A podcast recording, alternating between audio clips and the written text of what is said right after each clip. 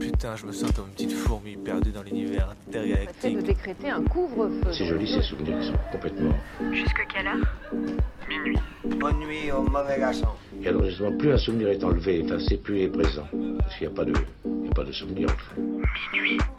Décousu. La nuit, ce sont des petits groupes très mobiles qui ont sévi dans Mézieux, Saint-Priest, Dessines, Vénissieux, Lyon. On est encore réveillé sur Canu. Si on, si on l'évoque, s'il y avait une image le montrer, ce serait mieux sans doute.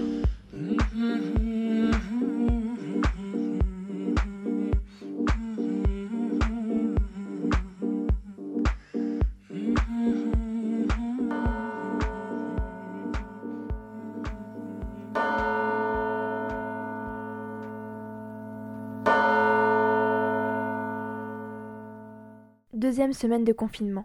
Quand certaines et certains continuent de sortir pour travailler, plus exposés que jamais, livreurs, livreuses, infirmières, caissières, médecins, d'autres se confinent dans leur maison de campagne à Belle-Île-en-Mer ou sur la côte normande et clament, à qui veut bien les écouter, que nous devons profiter du confinement pour nous cultiver.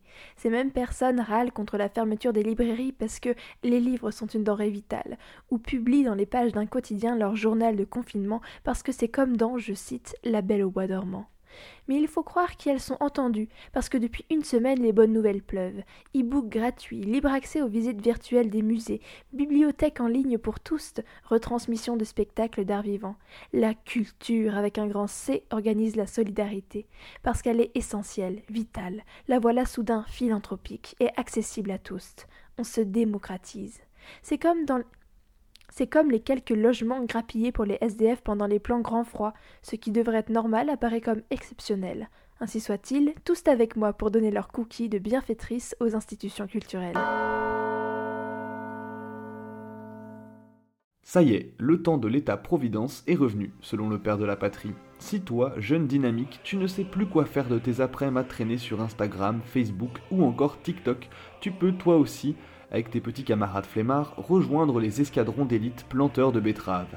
Et oui, l'État a besoin de toi ainsi que de 199 999 autres personnes en remplacement d'un revenu universel décent pour les agricultrices. Si ton rêve était de faire le Larzac, arrête tout pour rejoindre la patate armée rouge et partir dans les plaines céréalières du centre de la France. Franchement, il n'y a même pas à hésiter. C'est quand même beaucoup plus fun que la caserne de Châteauroux pour ton futur service national universel.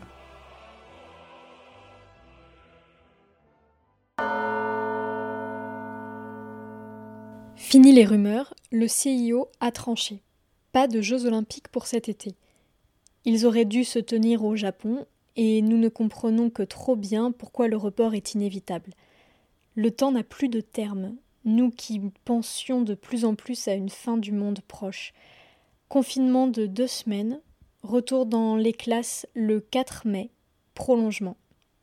Personne pour nous dire quand ce sera fini, et finalement c'est peut-être tant mieux. Ne nous berçons pas d'illusions. Le temps ne se comptera qu'à rebours. Je vous laisse avec la voix de Wajdi Mouawad, artiste et directeur du théâtre de la colline, qui écrit et diffuse tous les jours un journal de confinement dont la profondeur des pensées ouvre des fenêtres incroyables sur le monde. Souvenir. Comme tous ceux et celles qui, comme moi, enfants, ont connu guerre civile, épidémie ou tant de catastrophes, Fukushima, tremblement de terre en Haïti, etc. J'ai tout cela qui met en place un brouillard, et pour des raisons qui remontent justement à ces temps de l'enfance, je suis incapable d'entendre la phrase Dans deux semaines ce sera passé, dans deux mois ce sera passé, car c'est là la même phrase que j'ai entendue enfant au sujet de la guerre du Liban. Dans deux mois, ce sera réglé, et nous pourrons rentrer au pays dans deux mois, dans six mois. Cela a duré dix-neuf ans, quatre cent mille morts plus tard, destruction et exil. Alors je préfère espérer l'été plutôt que présumer de lui. Qu'est-ce que je croyais bon sang? À quoi avais-je la tête quand j'ai dit les infirmières et non les infirmiers tout à l'heure? Ne serait-ce pas du sexisme inversé que d'invisibiliser les 18% d'hommes de cette profession? Que le langage commun et le masculin l'emportent et fassent en un accord les 88% de femmes passerait encore pourtant, si seulement les hôpitaux équipaient leur personnel féminin comme leur personnel masculin. Mais non. Saviez-vous que les masques de protection, dont on manque tant en ce moment, sont conçus sur plusieurs tailles, grande taille, petite taille, toutes modelées sur des visages masculins, et donc que la plupart des femmes dans le milieu hospitalier doivent porter des masques trop grands pour elles et qui donc les protègent mal? D'aucuns me diront que c'est une question de stock. Pourtant, je crois plutôt que c'est une question de priorité. Quand on doit choisir qui sauver, on pioche parmi les hommes, non?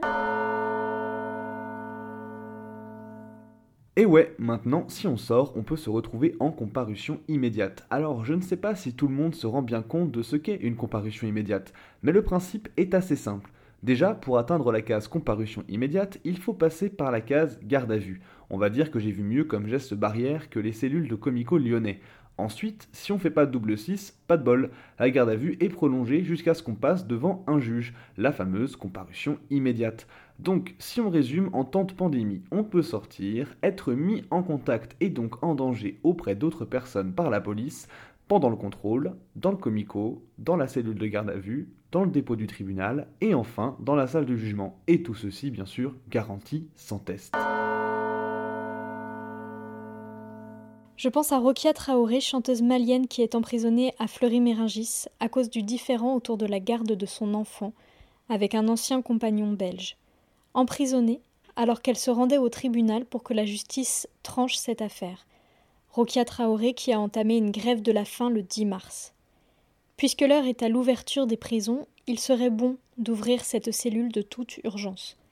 À l'heure où chacun est sommé de rester chez soi, cette femme malienne est emprisonnée en France pour un différend avec la justice belge. Si vous voulez, je crois qu'on peut trouver pas trop difficilement l'adresse de Polanski, mais ça, c'est pas pareil, n'est-ce pas?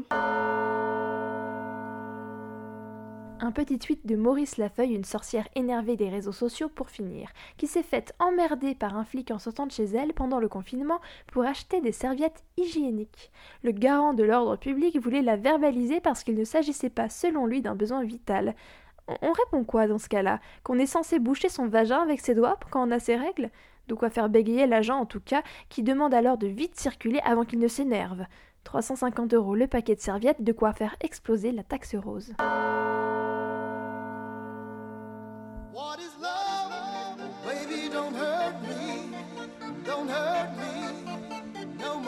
La technologie nous aide, mais elle n'est pas, elle n'est pas suffisante. Hein. Et la grosse boom de Didier Lallemand continue dans cette deuxième semaine de confinement. Au programme, amende au faciès et coup de taser, on vérifie les sacs et les flics restent juges de ce qui est vital ou non. Rejoignez-nous, rejoignez-nous. Bientôt le tube de l'été, l'allemand, chez ton disquaire préféré. La présence humaine est, déterminante. C'est pas un drone qui va remplacer un fonctionnaire de police, ça va de soi.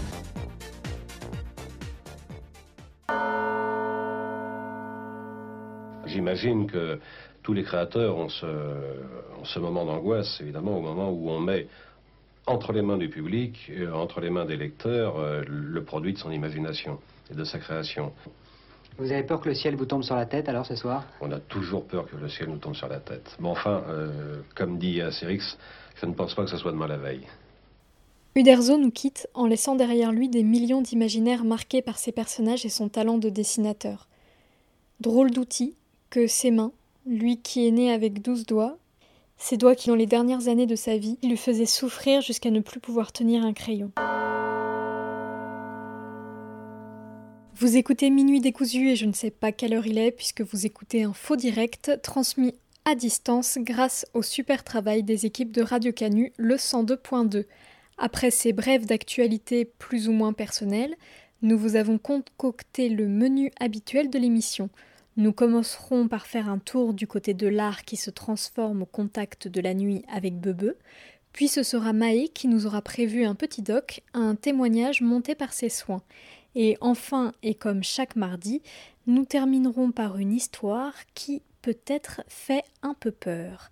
Prêt à découdre les fils de la nuit Même pas fatigué, voire complètement décalé, déphasé Parti pour une nuit blanche? On est là jusque minuit et tout de suite, je laisse Bebe vous parler de l'art nuit. You walk out there and the music starts and you feel it. Your body just moves. There's something inside of you that just clicks and you're gone.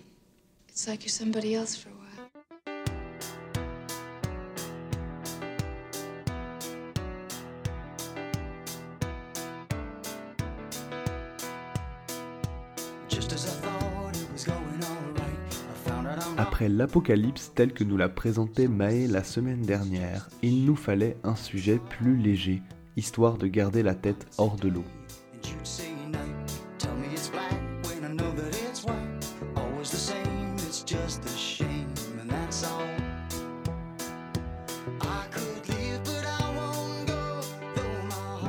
Aidé de mes voisins qui ont décidé de rejouer l'intégrale de leurs soirées annuelles à leur fenêtre, comme si c'était la dernière, ainsi que la méga boom organisée par les Copen sur les ondes du 102 mardi.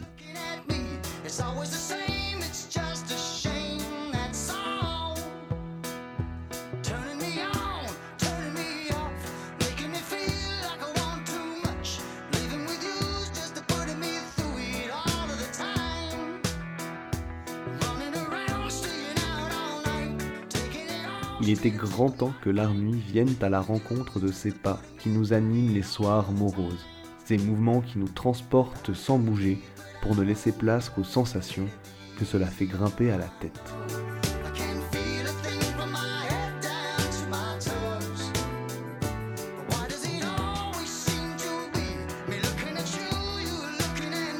Ce soir, il est grand temps de s'amuser un peu, parce que les journées sont finalement courtes et que le soleil tombe si vite sur les dernières heures moroses.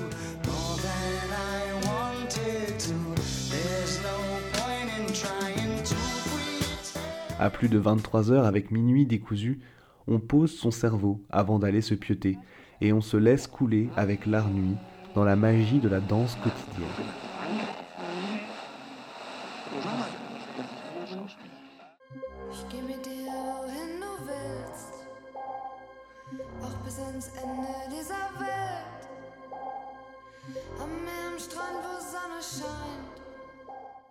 Aborder ces moments d'allégresse dont nous sommes tous pris à certains instants de la journée Une fois le fardeau du taf posé dans un coin de l'entrée et le reste bien rangé dans sa tête.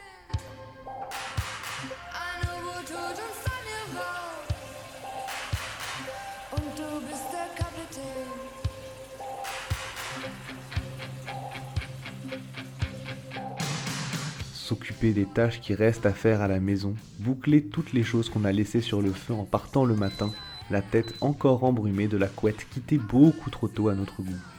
Alors, on allume la radio, on sort un CD, voire pire, on ouvre Internet et on lance du son.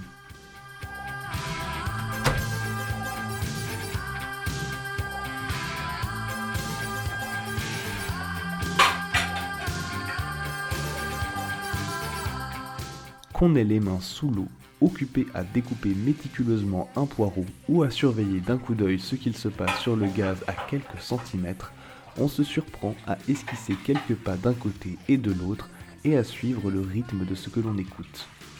Fredonner au diapason d'un refrain, une petite tape sur la cuisse pour garder le tempo.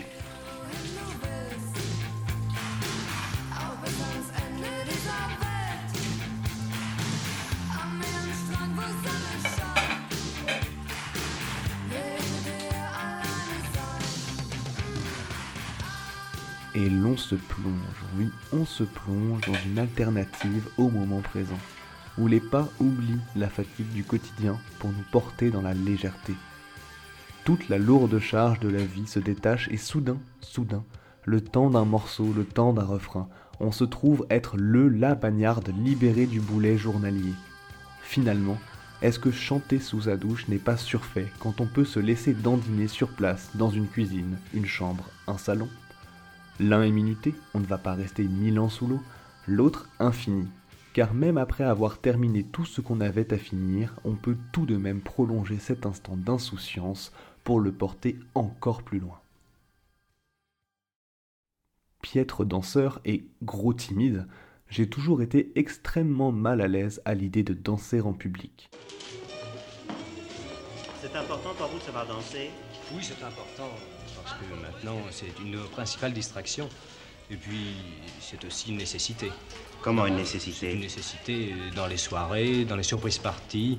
Euh, pour sortir une jeune fille, c'est une nécessité de savoir danser. Et quand on sort avec des camarades, c'est toujours mieux de savoir danser? Parce que la jeune fille qui ne sait pas danser, elle reste seule. Non, mais on la réinvite pas toujours.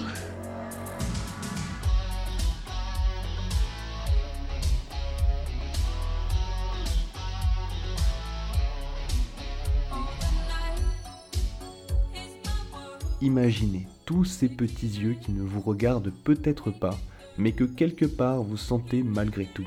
La sensation que même la chaise dans un coin de la salle vous épie d'un air vicieux. Comme beaucoup de monde, je ne me lance pas à moins d'avoir quelques grammes en poche. Mais là, finalement, qui peut juger mes petits pas de canard?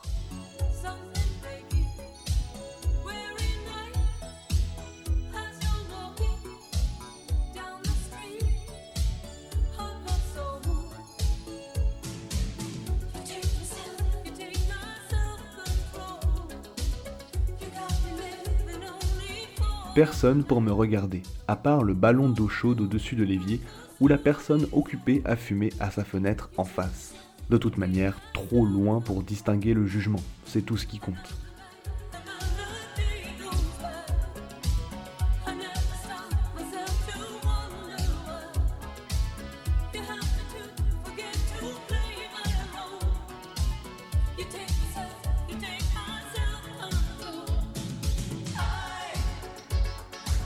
On peut battre la mesure du pied, taper sur à peu près toute surface sans risquer d'emmerder personne. Si c'est pas le meilleur remède contre la morosité.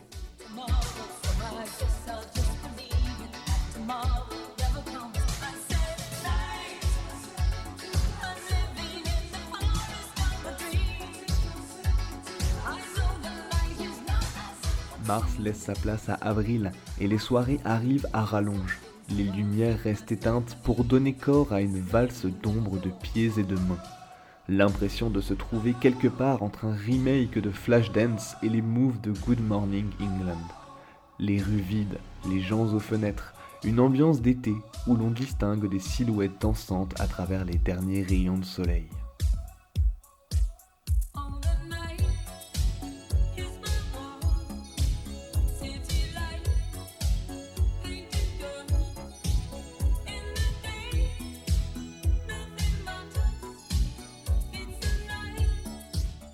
Comme l'impression que ces petites danses quotidiennes prennent un autre sens actuellement.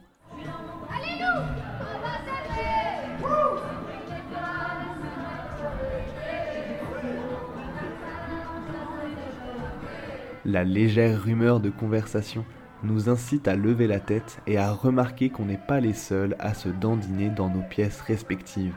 Que si quelqu'un au bout de la rue demande à passer une chanson, ce sont quelques autres qui reprennent les pas depuis leurs fenêtres. On voit essaimer ça et là des battles de morceaux entre les rues. D'un côté la moulaga, de l'autre ozone, deux rues, deux ambiances. Lorsque le manque d'inspiration se fait sentir, on peut toujours prolonger le moment en copiant le dernier son passé par la rue d'à côté.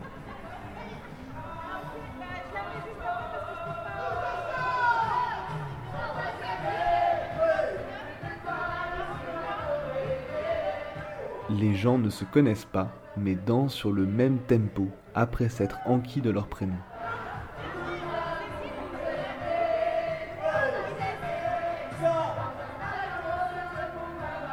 Comme dans une grande boum commune, chacune partage avec les autres ses pas, ses mouvements, sa danse à soi. Chacune ouvre son petit monde pour y accueillir un peu plus que soi, dans une énième tentative de passer le temps.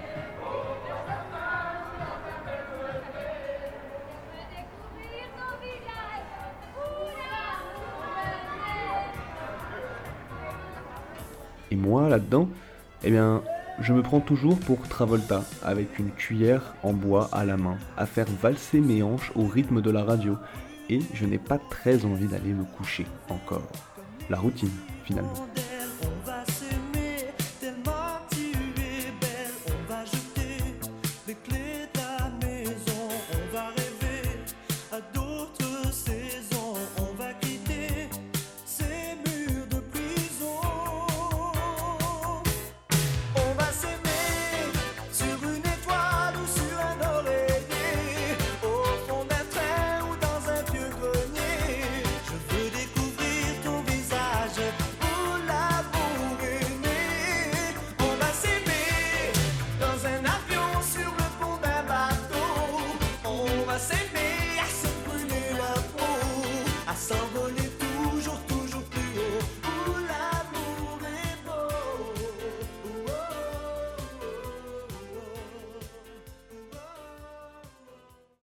Vous écoutez Minuit décousu sur Radio Canu le 102.2, l'émission réalisée confinée sous une couette. Vous venez d'entendre Bebe et ses soirées en temps de pandémie, et on va enchaîner sur un doc, puis une fiction horrifique avec Colline. Mais avant, te rappelle, auditoris, toi qui nous écoutes derrière ton poste, que dans Minute décousu, on découe et coud les fils de la nuit, mais aussi les fils des fois, et que ça nous ferait plaisir, comme d'habitude, d'entendre la tienne. Pour cela, rien de plus simple, il n'y a plus de standard téléphonique, mais tu peux nous écrire un mail à minuitdécousu.laposte.net et on se chargera de te rappeler pour recueillir une petite histoire, une anecdote sur une chanson que tu voudrais entendre dans l'épisode de la semaine prochaine. Alors n'hésite pas, écris-nous à minuitdécousu.laposte.net. Aujourd'hui, une auditrice nous a laissé un petit message. Salut, donc moi c'est Joséphine et euh, en fait euh, je voulais vous parler de la chanson euh, Shake a Tail's Feathers de Ray Charles qui est dans la qui est en fait dans le film des Blues Brothers et en fait euh, je voulais parler de cette chanson parce que c'est une chanson qui me rappelle quand j'étais petite. Euh, je me rappelle que ma maman et, et mes frères, avec mes frères, on dansait là-dessus et tous ensemble en famille et c'était super sympa. Et je me rappelle qu'on avait tous un peu appris la chorégraphie qu'ils font dans le film avec le petit canard et tout ça. Et donc c'est vrai que c'est une chanson qui, euh, qui est vachement... euh, qui m'a marqué. Et puis en plus, euh, Ray Charles, euh, tout court, c'est quelqu'un qui est quand même... qui, qui, dont, il faut, dont il faut un peu plus parler. Et c'est quelqu'un dont la musique a eu quand même une, une grande influence. Et, et voilà, moi, ça me, fait, ça me ferait vachement plaisir que vous passiez ça. Voilà, voilà. Merci beaucoup. Alors merci à toi de nous avoir appelés. On écoute tout de suite The Blues Brothers and Ray Charles, Shake a Tail Fever.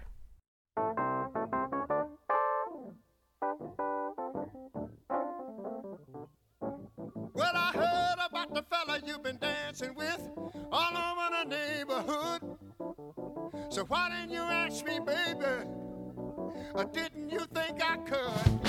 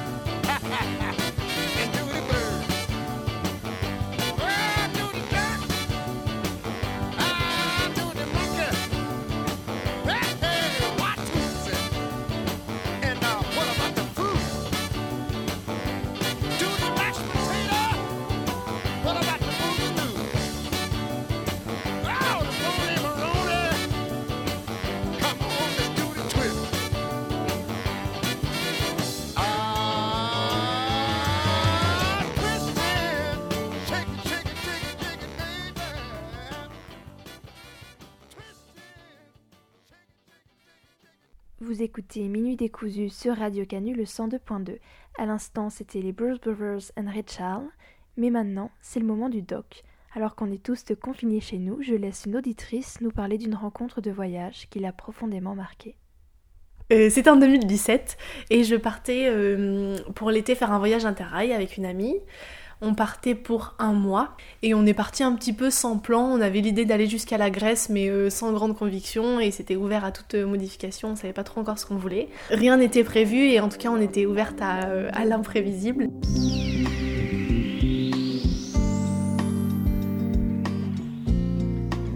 Donc on a commencé notre, voyage et quand on est arrivé en Croatie, on a rencontré euh, deux Gallois euh, qu'on a rencontrés mais euh, complètement euh, de manière random. On les a rencontrés en auberge de jeunesse. Et ils commencent à nous discuter. Ils sont en road trip l'été, un petit peu comme nous quoi. Et ils nous proposent d'aller boire un verre le soir.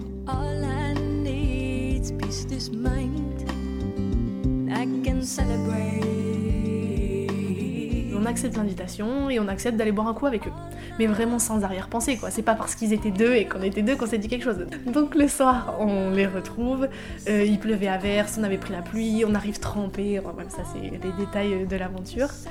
Et on parle avec ces deux Gallois qui, euh, qui étaient hyper sympas.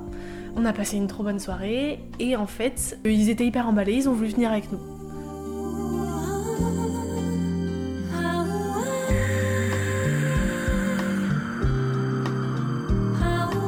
Et donc on se dit, ben, déjà on peut commencer par voyager avec eux. Euh, donc on loue un petit euh, logement euh, dans cette ville du sud de la Croatie et on passe une soirée. euh, toute la soirée était, parfaite quoi. On rentre et on se retrouve à discuter pendant des heures et moi je me retrouve à discuter avec ce gallois qui avait une copine, mais de toute façon moi j'avais un copain aussi donc il y avait. En fait il y avait aucun jeu de séduction parce qu'on savait qu'on n'était pas disponible et donc on n'essayait pas de plaire à l'autre et on n'essayait pas de faire en sorte que l'autre nous aime bien, ce qui fait qu'on a été vrai et qu'on a été nous-mêmes euh, depuis le début quoi. Et puis ça s'est fait comme ça, on a continué à voyager ensemble et, euh, et on était fous amoureux l'un de l'autre. Euh, donc moi j'ai quitté euh, mon copain de l'époque en rentrant. Dany a quitté sa copine aussi. Ce qui a fait que bah, on a pu vivre un peu notre relation euh, comme ça venait quoi.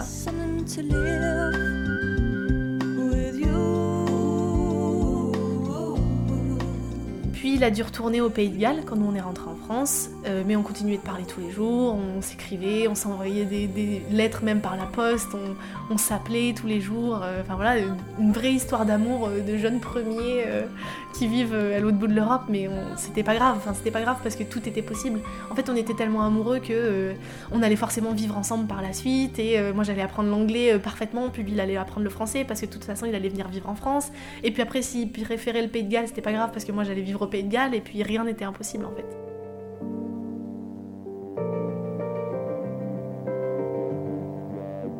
Il est venu me rejoindre une semaine à Bordeaux, où moi j'habitais à l'époque. Euh, et c'était une semaine mais de rêve en fait. Tout s'est merveilleusement bien passé. Aucune barrière de la langue, rien. Enfin, on se comprenait parfaitement et euh, tout était une évidence tellement on était heureux d'être l'un avec l'autre.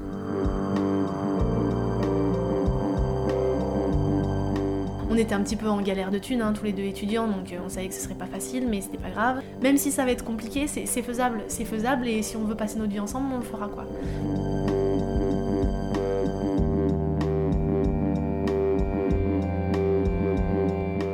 Et puis un jour, je rentre chez moi à Bordeaux et je reçois un message d'une personne que je ne connais pas, qui m'écrit en anglais et qui me dit euh, ben, Salut, on se connaît pas, mais je pense que tu connais très bien mon copain, il s'appelle Danny, t'as voyagé avec lui cet été, mais euh, c'est tout ce que je sais, je sais pas ce qui s'est passé entre vous, et à chaque fois que j'aborde le sujet avec lui, il refuse d'en parler. Et en fait, je me suis rendu compte que sa copine, non seulement c'était encore sa copine, mais qu'en plus elle savait rien de tout ce qui s'était passé. Donc j'envoie un message à Dani en lui disant bah t'as 5 minutes pour t'expliquer, sinon je bah moi je vais lui je vais lui donner la vérité dont elle a besoin et puis au moins elle saura où elle en est quoi. Et il m'a dit non non tu comprends pas, euh, tu, tu connais pas le contexte, tu sais pas ce qui se passe entre elle et moi. Me suis rendu compte en fait qu'il avait raison, que moi je connaissais rien de toute cette histoire et que en fait j'avais l'impression d'être euh, d'être en dehors de la réalité, que eux ils avaient leur couple, que eux ils avaient leur histoire, qu'ils avaient leurs problèmes et que moi j'étais complètement en dehors de ça et que et du coup j'ai décidé de lui faire confiance et de lui dire euh, ok très bien, bah je lui dis rien. Par contre euh, on se parle plus jamais quoi.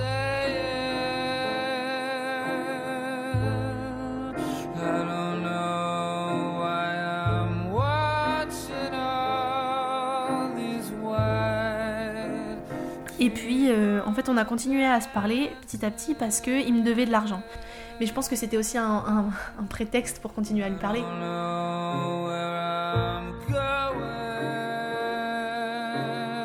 Et puis, euh, alors je sais pas qui a commencé, mais il m'a renvoyé un message ou je lui ai renvoyé un message, peu importe. Et une chose en amenant une autre, je me suis retrouvée euh, quelques mois plus tard à faire un stage à Londres. Just away from this love affair.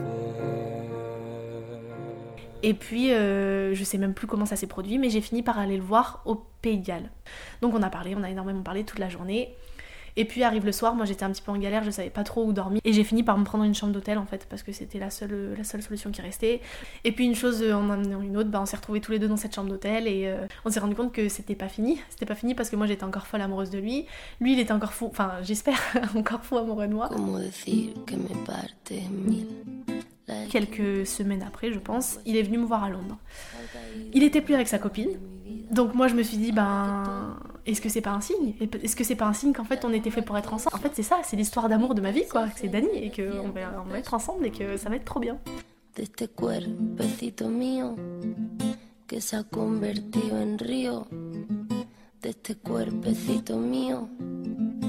se ha convertido en.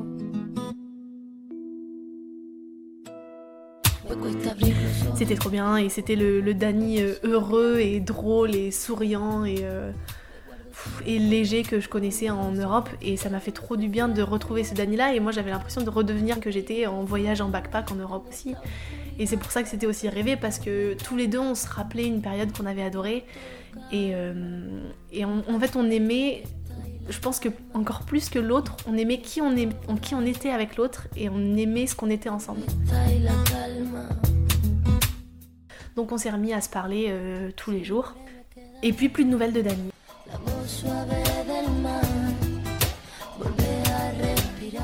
Et on se parlait vraiment tous les jours. Et du coup de passer de on se parle tous les jours à on se dit, bonne nuit, euh, bonjour quand on se réveille, à plus rien. Et ben en fait je me suis inquiétée, je me suis dit mais qu'est-ce qui se passe? Je, je comprenais pas. Et il a fini par me dire que en fait il venait de se retrouver à la rue. Il était sans domicile fixe, quoi, qu'il n'avait pas de famille euh, dans la ville où il était, qu'il voulait pas en parler à ses potes parce que pour lui c'était euh, l'humiliation ultime. Il m'a dit je suis moins qu'un homme, je ne suis plus rien, je peux en parler à personne, je suis tout seul et je suis à la rue quoi. Et je sais plus quoi faire, je sais même plus comment me nourrir. Euh, Ben moi j'ai un petit peu paniqué, je voyais pas trop ce que je pouvais faire. Donc euh, je lui ai juste euh, envoyé de l'argent euh, pour qu'il puisse se payer une chambre d'hôtel en me disant ben au moins ce soir il dormira pas à la rue et puis on va voir ce qu'on peut faire et puis on va régler ce problème là tous les deux.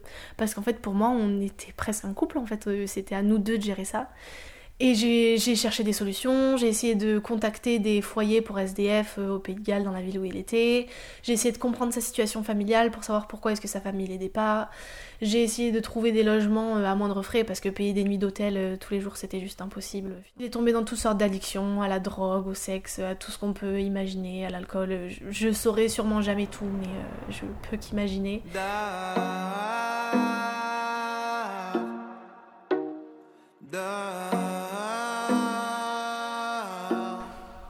En fait, tout ce que je faisais et tout ce que je pouvais mettre en œuvre, c'était pas assez.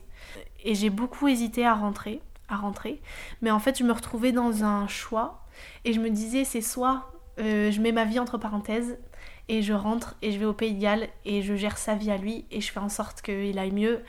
Soit tu, bah, tu reconnais que depuis l'Asie, tu peux pas faire grand chose de plus que de lui envoyer un peu d'argent de temps en temps. Et t'acceptes et tu vis avec ça. Si le monsieur dort dehors, c'est qu'il aime le bruit des voitures. S'il s'amuse à faire le mort, c'est qu'il joue avec les statues.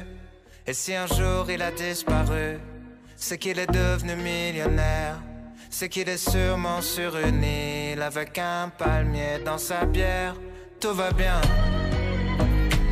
tout va bien.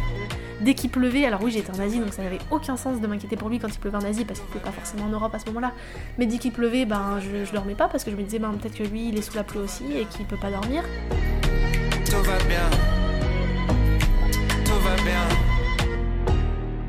J'avais aucune idée de ce à quoi ressemblait sa vie. Si ça se trouve il dormait chez des potes et j'en avais aucune idée parce qu'il répondait à mes messages par intermittence. Il était dépressif aussi, donc forcément il y avait des hauts et des bas, des moments où il était hyper enthousiaste et où il me disait ouais j'ai trouvé une solution, tout va bien se passer, et puis des moments où j'avais plus de nouvelles pendant 3-4 jours. Ça a duré des mois, des mois et des mois.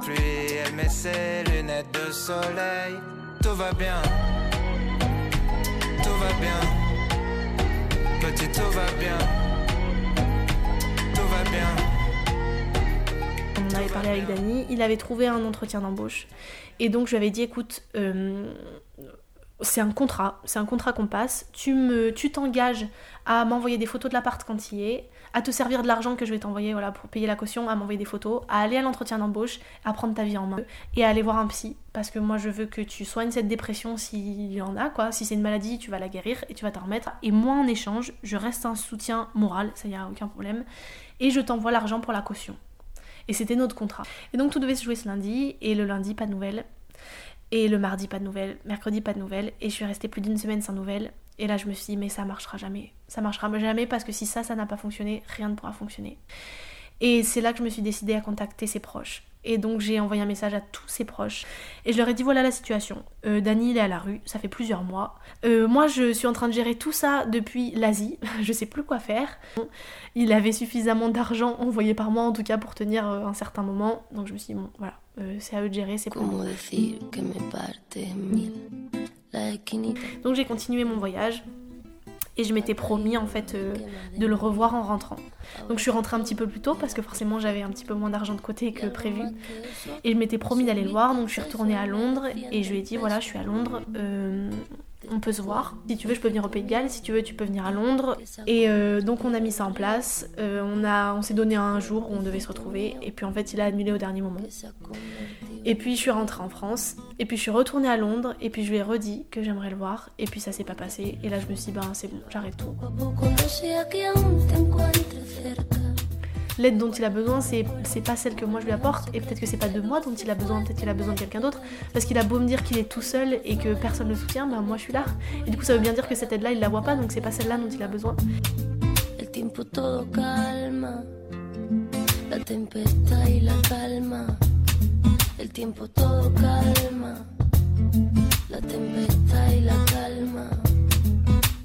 En fait, il n'y a aucune conclusion à cette histoire. J'ai juste fait du mieux que je pouvais et puis ben ça s'est tassé parce que parce qu'on s'est jamais revu.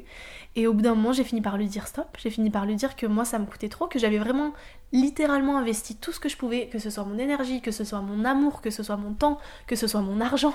J'avais vraiment investi tout ce que j'avais et tout ce que je pouvais dans cette dans cette relation et que honnêtement, j'aurais jamais pu faire mieux que ça.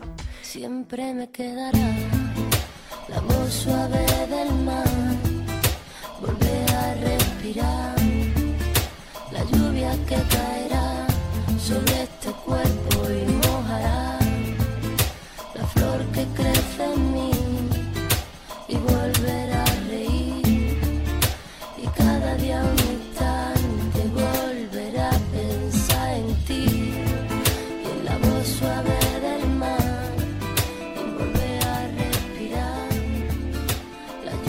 que caerá sobre este cuerpo y mojará la flor que crece en mí y volver a reír y cada día vous écoutez toujours Radio Canu, le 102.2, votre émission hebdomadaire Minuit décousu tous les mardis soirs de 23h à minuit aux côtés de Colline et de May qui vient donc de nous proposer ce petit documentaire. Et on profite du coup du petit moment qu'on a ensemble ici à travers ce micro à, distance pour vous rappeler que vous aussi vous pouvez participer à l'émission de deux manières. La première, comme vous venez de l'entendre, un documentaire, on peut vous tendre le micro euh, pour que vous racontiez votre propre histoire et qu'on la mette en son ensuite pour en faire un doc de 10 minutes, ou bien nous appeler euh, pour nous proposer un petit morceau accompagné d'une petite anecdote euh, que vous aimeriez entendre dans l'émission mardi prochain. Pour ce faire, rien de plus simple, contact- contactez-nous sur notre adresse mail minuitdécousu@laposte.net. On se fera un plaisir de vous entendre. Et donc, nous avons reçu un appel d'auditeur cet après-midi pour nous proposer un morceau avec l'anecdote qui va bien et on se fait un plaisir d'entendre ça tout de suite. Hey, j'adore l'émission, bravo à vous de continuer encore euh, malgré le confinement. Euh, en, ce moment, euh, j'écoute beaucoup Good News de Mac Miller et je pense qu'on en a tous besoin un peu en ce moment. J'y entends le soleil et le vent depuis l'heure confinée de ma chambre. Et puisqu'il est parti trop tôt et que la musique fait vivre, euh, ça me ferait plaisir que de l'écouter euh, avec vous ce soir.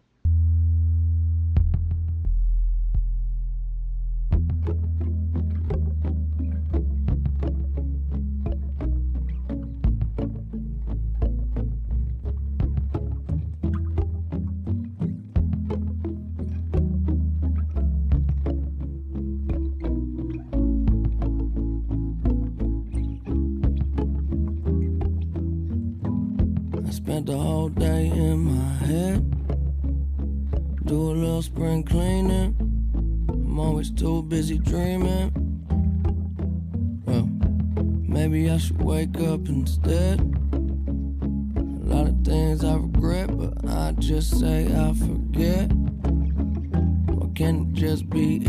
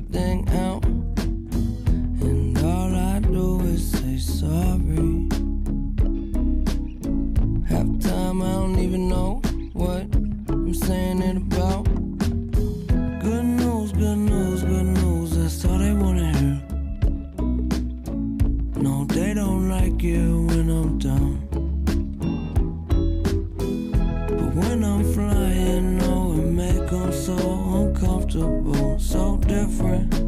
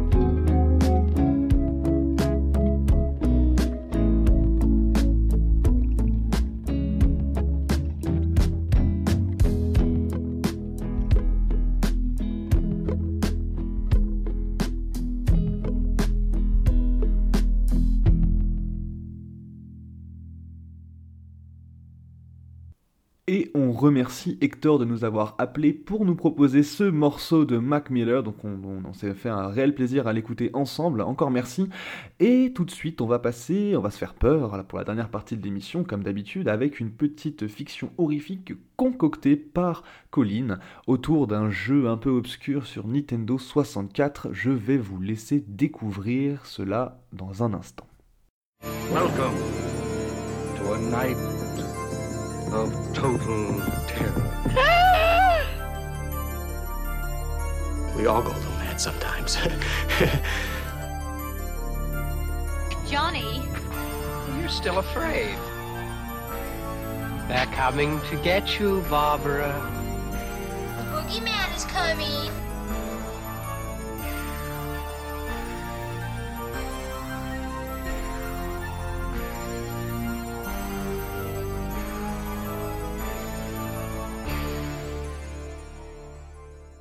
Ce qui m'est arrivé, ça n'est jamais arrivé à personne. Sinon, j'imagine que les gens seraient au courant. On en parlerait dans les forums. Ça va vous paraître un peu con au départ, mais c'est à moi que c'est arrivé. Et ce que je veux dire, euh, c'est que si ça vous arrivait à vous aussi, vous seriez sûrement pas bien non plus. Et si je vous parle là maintenant, si je le raconte à tout le monde, c'est quand même une preuve de courage parce que c'est sûr qu'on va me prendre pour une dingue. Et je suis pas dingue. Mais je sens que c'est pas passé loin. Alors un peu de respect, euh, vous moquez pas tout de suite et écoutez jusqu'au bout, s'il vous plaît. Ça s'est passé hier, en fait. Depuis des années, je profite de mes soirées de libre pour jouer à Zelda, mais pas n'importe lequel, le premier sur 64, au Ocarina of Time. Bien sûr, ça fait un bail que je l'ai fini, mais je continue de chercher. Je cherche les, secrets, les trucs cachés, quoi. Et d'autant plus depuis qu'il y a eu cette annonce de Miyamoto, je cherche encore plus. Moi, je suis sûre. J'étais sûre que personne cherchait rien et que moi j'allais trouver, que je serais la première à trouver le grand secret d'Ocarina of Time. Je voyais déjà mon nom cité sur internet, ça me, ça me motivait. Mais si j'avais su ce que j'allais découvrir hier, jamais, non, jamais j'aurais cherché ce maudit secret. Je suis en rage rien que d'y penser. Depuis le début de la semaine, je ratissais les moindres coins d'Hyrule. Attention, quand je dis ratisser, c'est ratisser. Je vous dis pas le stock de bombes que j'ai épuisé. J'en ai lancé partout, dans tous les recoins, dans l'espoir d'entendre ce petit son qui fait qu'on débloque un truc. J'étais d'ailleurs loin d'avoir fini mon expédition, pour tout dire, j'en étais même pas à la moitié de la map. Hier soir, j'étais toute seule chez moi, normal quoi. Je jouais à la Nintendo 64. Il n'y avait pas d'autre lumière que celle de la télé. À côté de moi, il y avait mon lit. Le son assez fort, mais pas trop. Juste pour que j'ai pas à tendre l'oreille pour entendre un bruit de secret, sans que ça fasse trop chier les voisins non plus. J'étais Link adulte, à la place du marché, là où il y a plein de zombies. Déjà, ça craint d'être ici la nuit, mais j'étais tellement obsédée par la recherche que je m'en foutais complètement. J'ai tout fait. J'ai essayé de poser des bombes pour entrer dans les ruelles. J'ai tué les monstres à chaque fois dans un nouvel ordre pour essayer de débloquer un truc. J'ai vraiment tout fait. Je commençais même à me dire qu'il fallait que je change de lieu. Si je l'avais fait, j'aurais rien à vous raconter. Et franchement, j'aurais préféré. À un moment, ça faisait déjà plusieurs heures que je jouais, j'étais sur un des côtés, celui euh, vers la gauche, à côté du château de Ganon. Je longeais le mur, sans raison, euh, comme si j'allais trouver un passage. Quel débile je fais parfois. Et là, au moment d'arriver dans la ruelle, mon jeu se bloque. C'est pas la première fois que ça m'arrive, mais c'est quand même relou. Je tapote un peu sur la cartouche, un peu plus fort. Rien. Alors je frappe vraiment fort. Sur le coup, je me suis surpris moi-même. Mais c'était reparti. Je suis dans la ruelle donc, et là un zombie arrive. Sans attendre, je m'approche de lui pour le tuer. Mais c'est trop bizarre. Le zombie ne m'attaque pas. Je suis juste à côté et il bouge pas, il crie pas, il fait rien en fait. Immobile, comme une statue. J'essaye de le tuer avec mon épée, mais il réagit pas non plus, c'est, vraiment bizarre. Et là, je pige. C'est tout con en fait. Une grotte secrète. Je pose une bombe devant moi et bingo, un trou est apparu. Sans hésiter, je fonce dedans. C'est là que ça commence à se gâter. Déjà, je suis pas dans une simple grotte avec des plantes, de l'eau et un coffre. Non, je suis dans un truc tout noir, en pierre, comme dans un temple. Mais c'est encore plus sombre que le temple de l'ombre. Et devant moi, un escalier. Mais il va pas tout droit, il, il part à droite. Vous savez, comme celui du temple de la forêt un peu.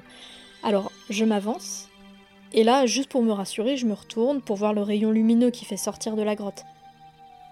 Pas de rayon. Là, c'est flippant. Je suis pas trop dans le délire, l'entrée qui se referme derrière toi, il faut trouver la sortie. Mais bon, je suis quand même intriguée par cette nouvelle grotte, alors j'avance très lentement dans les escaliers. Ça m'inspire pas confiance. L'escalier est super long, avec des genres de runes dessinées sur les murs. Au bout de cinq bonnes minutes, j'arrive en bas. C'est tellement obscur que je vois même pas le bout du couloir. Vous savez, les pierres qui donnent l'heure quand on tape dessus. J'en voyais six, trois à droite, trois à gauche. Je m'approche de la première, à gauche. C'est là que je me rends compte. J'ai plus de fées. Bah, ben ouais, d'habitude, à chaque fois qu'on s'approche d'une de ces pierres, euh, Navi arrive avec le pointeur, et là, mais que dalle. C'est super chelou. Au moins, les pierres à potins, on sait ce qu'elles disent, elles disent toujours la même chose, alors j'appuie pour voir. Ganon n'est pas le vrai malin. Le vrai malin est caché. Alors là, c'était une vraie découverte. Je m'approche de la pierre à potins, d'en face, pour voir ce qu'elle a à dire. Ganon n'est pas le vrai malin. Le vrai malin est caché. Là, c'est grave. C'est la première fois que je vois deux pierres à potins qui disent la même chose. Vous vous en doutez, les six disaient la même chose. À force d'entendre le message, cette histoire de malin me mettait pas trop à l'aise. Je continue d'avancer. Je m'attendais à tomber sur un monstre invisible un peu vénère et, au final rien du tout. Je tombe sur une porte. Je commençais franchement à fatiguer et je commençais aussi à avoir la vessie pleine. Mais c'était pas le moment de lâcher la console. J'avais pas envie de mettre une pause alors que j'étais sur le point de découvrir le secret que je cherchais depuis longtemps. Alors je passe la porte. Ce que j'avais pas vu, c'est que c'était une porte sans poignée, vous savez, celle qui, celle qui se soulève et qui retombe avec un bruit de tonnerre. Alors je sursaute comme une froussarde et ça aide pas mon envie pressante. Et puis je voyais rien du tout dans la nouvelle salle, même plus la porte. Le noir total. Tout ce que je voyais, c'était Link, que je faisais courir partout pour trouver la lumière. Mais je me suis heurtée à aucun mur. Il y avait que dalle. C'est là que j'ai commencé à flipper. C'était plus marrant. Et là, un ricanement. Qui vient du jeu, je précise. C'était la première fois que j'entendais un ricanement dans ce jeu. Les monstres ne ricanent jamais, même pas Ganondorf. Je flippais pas mal et j'étais en même temps super excitée d'avoir trouvé un nouveau type de monstre. Ça m'a achevé. J'ai mis sur pause et je suis sortie en courant de ma chambre en direction des toilettes. Franchement, si j'avais su, j'aurais préféré me pisser dessus plutôt que de partir. Je pensais que ça me ferait décompresser un peu, mais pas tellement en fait. Quand je suis retournée devant la console, le jeu était plus sur pause. Pourtant, c'était sûr et certain, j'avais mis pause avant de partir. C'était impossible. Le pire, c'est que Link était mort. Quand je dis mort, c'est mort. Par terre, avec marqué Game Over. Mais pas pareil que d'habitude, avec du sang sur sa tunique. Je prends la manette, j'appuie sur A pour pouvoir sauvegarder et continuer. Mais l'écran bouge pas. C'est comme si le jeu avait gelé là-dessus. Enfin, pas vraiment parce que l'image, c'est comme si elle continuait de bouger. Il y avait des sortes de mouches au-dessus de Link et, et il changeait de couleur un peu comme si, comme s'il pourrissait. Ouais, comme, un vieux légume vraiment moisi. Tout ça, c'était impossible. Et c'est là que je l'ai entendu. Le ricanement. J'ai cru que j'allais mourir sur place. Le même mais plus fort alors que j'avais pas touché au volume. En plus, quand on est mort, on est censé rien entendre à part une petite musique, mais là, c'était un ricanement. J'ai tellement eu peur, j'étais comme écœurée. J'ai éteint la console, la télé, j'étais dans le noir. et impossible d'allumer ma lampe de chevet. Idem pour l'interrupteur sur le mur, aucune lumière ne semblait vouloir fonctionner. Mon portable n'avait plus de batterie, il faisait nuit noire et je commençais vraiment à avoir peur. Et puis ça n'avait aucun sens cette coupure d'électricité alors qu'il y a quelques secondes je jouais à la console. Alors pour vérifier, j'ai rallumé la télé et la console. Et ça a fonctionné. Sauf que c'était pas comme d'habitude. Pas de sigle Nintendo 64, pas de menu, rien du tout. Juste l'image telle qu'elle était quand j'ai tout éteint. Le cadavre de Link à moitié décomposé sur le sol de la grotte. Et là, j'ai eu un déclic. C'était pas une grotte. C'était un tombeau. C'est là que j'ai réentendu le ricanement. Mais ça, c'était rien, non. Ce qui, m'a littéralement paralysé de peur, c'est que le ricanement, il venait pas de la télé, mais de derrière moi.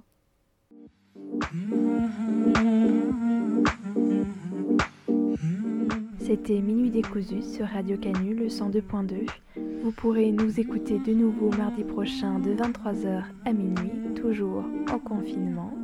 Mais d'ici là, vous pouvez nous réécouter et réécouter nos anciennes émissions sur notre audioblog Arte Radio. Bonne nuit.